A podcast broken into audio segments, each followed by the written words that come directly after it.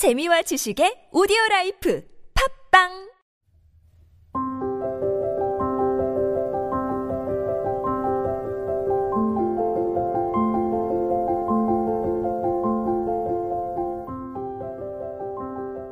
김태훈의 무릉사원 금요일에는 이진희 아나운서와 함께 시를 읽고 이야기를 나눕니다.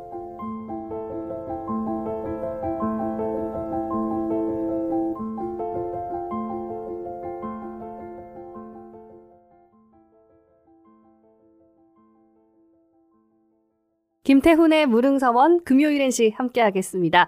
네, 김태훈 기자님 오늘 어떤 시 준비하셨나요? 오늘은 마종기 시인의 바람의 말 전처럼 한번 또 읽어주시죠. 네.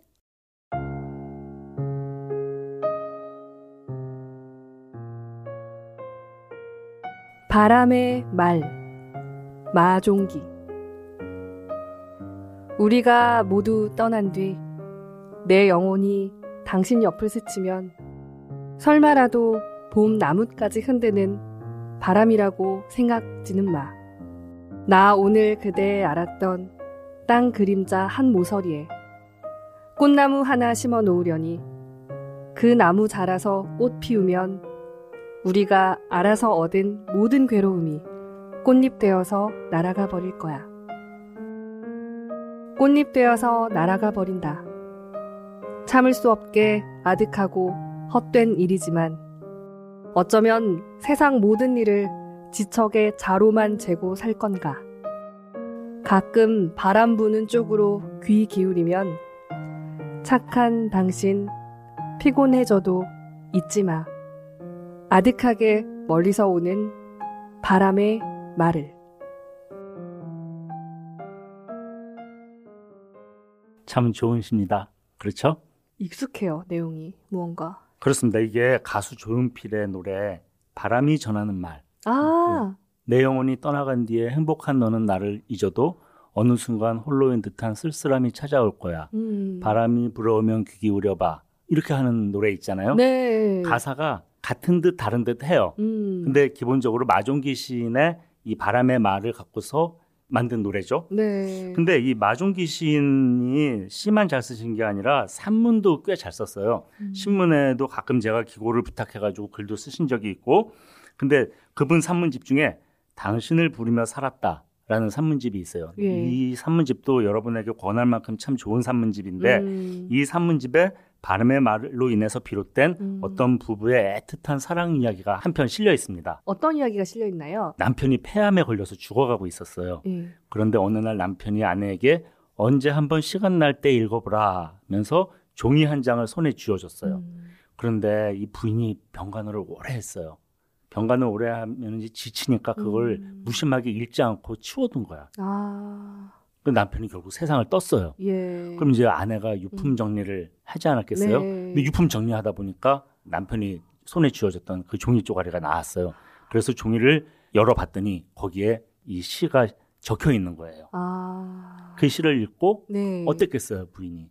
어, 너무 슬펐을 것 같아요. 그렇죠. 이미 우리가 네. 시를 읽어서 내용을 알잖아요. 네. 그러면서 아내가 눈물을 흘리고 음. 아, 이 시를 쓴 분이 누굴까? 음. 마종기 시인의 주소를 수소문해가지고 음. 편지를 보내고 어. 그 편지 내용이 아까 말씀드린 그 산문집에 실려 있습니다. 어. 제가 이 산문 내용도 좀 적어왔는데 어, 네. 진희 씨가 한번 또 읽어봐 네, 주시죠. 제가 읽어드릴까요? 네. 당신의 시가 죽은 내 남편을 내 옆자리에 데려다 주었습니다. 나는 그가 그리울 때면 늘 시를 읽습니다. 그러면 어디에 있다가도 내 남편은 내 옆으로 다시 와줍니다. 그리고 나지막히 이 시를 내게 읽어줍니다. 이 시가 나를 아직도 살아가게 하는 힘이 되어줍니다. 이 시가 아직도 나를 살아가게 하는 힘이 되어준다. 음, 참 극적이진 않지만 그래도 가슴이 먹먹해지는 그런 사연이죠. 네. 한번 제가 아내면 어떤 기분일까 네. 그러니까 좋은 글은 해봤는데 어떤 참- 이심전심하게 음, 하잖아요. 이 아내의 이 편지가 내가 그 상황이면 어땠을까라는 음. 그런 마음을 갖게 하죠. 네. 자, 이, 이 결국 이게 무슨 내용이에요? 바람이 당신 곁을 스치면 음. 당신 바람은 늘 불어오는데 바람이 당신 곁을 스치면 그건 그냥 바람이 아니고 음. 바로 나야. 라는 고백인 거예요. 음. 그러니까 바람이 불어올 때마다 내가 당신 곁에 있다는 걸 잊지 말아줘. 음. 더 적극적으로 말하면은 나는 바람이 되어서 늘 당신 곁에 있을 거야라는 죽어가면서 남편이 아내한테 하는 마지막 사랑 고백 이런 음. 거죠. 여, 여보세요? 왜 이렇게 안 들려? 응? 잘 안 들려? 너 픽스프리 아니지? 픽스프리? 그게 뭐야? 아휴, 최신 블루투스 5.0에 끊김 없고 사용 시간도 진짜 길어. 정말? 픽스프리 블루투스 이어폰 가성비도 좋으니까 얼른 사. 어디서? 최저가 맛집 앱스토리몰에서.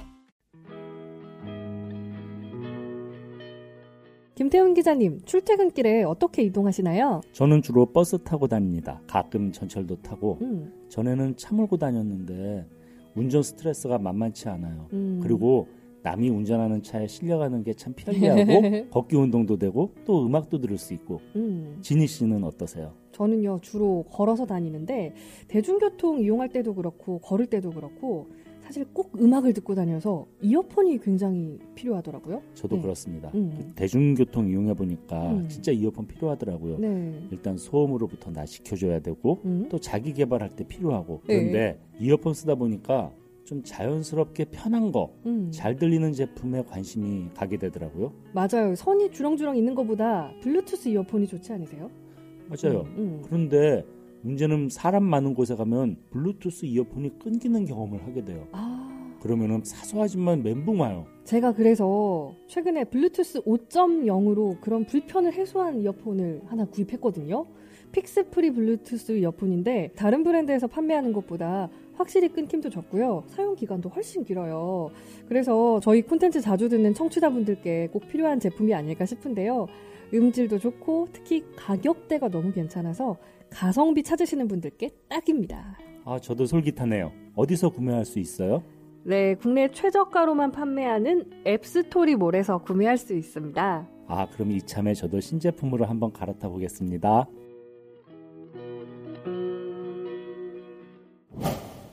자, 내 진희 씨한테 질문 하나 할게요. 사람이 언제 죽는 것 같아요? 어, 숨이 다하면 죽는 거 아닐까요? 네. 맞습니다. 생물학적으로. 네. 그러나 정신적으로. 음, 저는 잊혀질 때라고 생각해요. 어, 어떤 사람에 대해서 사랑하고 그 사람과의 인연을 소중히 여기면은 그 사람이 부재한다고 해서 그 사람이 잊지 않아요. 음, 그러면 내 마음 속에 그 사람은 영원히 살아 있는 거예요. 음, 그래서 우리가 늘 하는 말 있잖아요. 네. 잊지 않겠습니다. 맞아요. 그런 말 하잖아요. 네. 그거는 결국 당신은 죽지 않았다. 내 마음 속에 살아있다. 음, 이 편지를 보낸 부인의 마음 속에 남편이 죽었겠어요? 살아있겠어요? 계속 함께하고 있죠. 계속 함께하고 네. 있죠? 당연히 살아있는 거예요. 음, 자, 그런데 여기서 반전. 이제 마중기 시인이 의사예요. 네. 근데 이제 의사로 살아가면서 시를 쓰는데 가끔 한국에 들어오곤 했어요. 그래서 제가 마종기 시인을 제가 문학 담당 기자하면서 마종기 시인을 만난 적이 있는데 만나서 선생님 이 시 사연이 어떻게 돼서 이런 시를 쓰게 되셨습니까? 물어본 적이 있습니다. 네, 뭐 어떻게 대답하세요? 근데 네. 아주 뜻밖의 말씀을 음. 하신 거예요. 시인이 1960년대에 군의관으로 근무하고 있었어요. 의사니까. 네. 근데 60년대 초에 한일 회담이 있었어요. 일본하고 한국 간의 국교 재개를 위한 회담. 네. 1964년도에 외교 관계가 다시 수립됐거든요. 음, 그 전에 반대 시위가 굉장히 많았어요. 그 음. 반대 시위에 마종기 시인이 연루가 돼 버렸어요. 음, 그 당시만 해도 굉장히 엄혹한 시절이잖아요. 예. 그래서 그 시인이 조사를 받는데 한국을 떠나면은 불문에 붙이겠다. 너 아. 한국 떠나라고 강요를 당했답니다. 그래서 떠나는 바람에 마종기 시인의 아버지가 1966년도에 돌아가셨는데 음, 그 아버지의 임종을 못했어요. 아버지가 그 유명한 아동문학가인 마혜송 선생이에요. 음, 그런데 아주 얄궂게 아버지한테 다시 돌아가지도 못한 자기가 미국에서는 의사로서 아주 성공적으로 잘 살아가고 있는 거예요.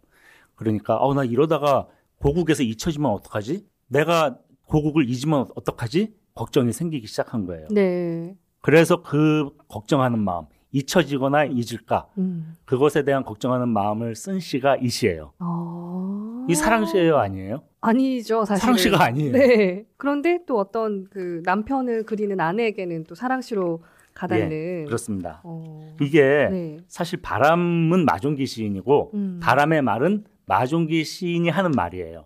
음. 무슨 말을 했어요? 나 잊지 말라는 말 한 거야. 아, 네. 그거는 역시 통하게 되는 거예요. 그렇죠. 예. 그러니까 시- 이제 설명을 듣고 나니까 음, 제가 시의 이연이 좀 이해가 안 됐어. 음. 시의 이연이 이해가 안 되는데 딱 다시 이해가 되더라고요. 이연 한번 다시 읽어볼까요? 네, 저도 좀 이해가 또 새롭게 되는 것 네, 같아요. 한번 이연 한번 네. 또 읽어봐 주실래요? 꽃잎 되어서 날아가 버린다. 참을 수 없게 아득하고 헛된 일이지만 어쩌면 세상 모든 일은 지척에 자로만 재고 살 건가. 가끔 바람 부는 쪽으로 귀 기울이면 착한 당신, 피곤해져도 잊지 마. 아득하게 멀리서 오는 바람의 말을. 그렇습니다. 어쩌면 음. 세상 모든 일을 지척의 자로만 재고 살 건가? 음, 이게 마종기 시인의 자기 삶에 대한 얘기를 듣고 나니까 네. 아 지척의 자라는 게 그런 거구나. 음, out of sight, out of mind라 그러잖아요. 예. 눈앞에서 멀어지면 마음에서도 멀어지고 자기가 고국에서 가까이 있지 않으니까 내가 잊혀질지도 모른다. 근데 그 얘기를 듣고 제가 이연을 읽으니까 좀 더 이렇게 비장하고 당당하게 읽어지는 어. 느낌도 있어요. 이- 네. 이- 저기 읽는 느낌이 또 달라지죠. 예, 예. 처음에는 아련하게 음, 읽다가 네. 이제 막 고국에서 잊혀지는 것에 대한 네. 이런 얘기로 들리니까 자 그런데 그렇게 해석하고 싶으세요? 저는 그래도 좀 더 로맨틱하게 해석을 하고 싶기도 하네요. 맞습니다. 네.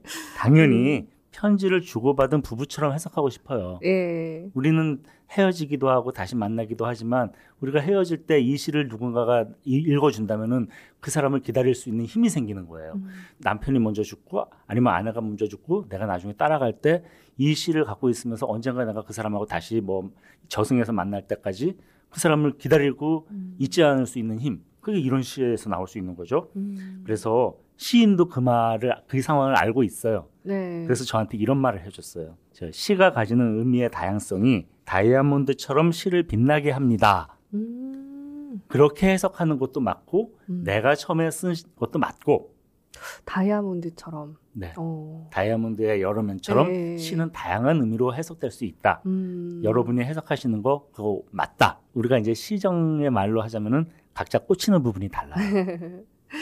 왜 저희 님의 침묵이라는 시 중학교 때 배울 때도 뭐 네. 님이 의미하는 바가 다섯 가지인가 그랬어요. 네. 예, 갑자기 그 생각이 들면서 어 그렇게 다섯 가지를 다 말해주면 괜찮은 거죠. 네. 근데 맨날 우리는 님 하면 조국, 그렇죠. 잃어버린 국권, 예, 예, 예. 저기 나는 조국의 국민인데 그 조국을 기다리는 어떤 여자, 뭐 이런 음. 식의 그렇게 아- 해석하지 말고 그냥 우리 사랑으로 해석해 보자 음. 이럴 수도 있는 거고. 네. 자, 저는 이 시를 아주 네. 달달한 사랑의 고백의 시로 읽었고 앞으로도 읽을 거고 음. 혹시 내 아내한테 읽어준다면 그런 뜻으로 읽어주고 싶어요. 예. 저도 사랑의 시로 계속 읽고 그렇게 또 전해주고도 싶네요. 네. 예. 바람의 말을 쓴 마종기 시인과 그걸 네. 사랑시로 읽는 독자들 사례가 지금 저희가 한 말을 증명해주고 있는 거라고 생각합니다. 음, 네, 저도 다음에 이 시를 읽고 저만의 또 후기를 시인께 편지를 써봐야겠어요. 네, 예, 그 예. 편지를 김태훈 기자님께 그냥 드리도록 하겠습니다. 나한테 주시면 그건 저기야 이 네. 시험 보는 거 같아서 안 돼요. 스스로 느낀 대로. 알겠습니다. 금요일엔 시 오늘 마무리하고요. 참 저희가 다음 주에는 쉬어가죠. 네. 네, 새해 첫 주에는 쉬었다가 네, 그 다음 주에 또 좋은 시로 함께 만나 뵙도록 하겠습니다. 2020년에는 새해 복 더 많이 받으시길 바라겠습니다. 네, 함께 해주신 여러분 고맙습니다. 청취자 여러분 새해 복 많이 받으십시오.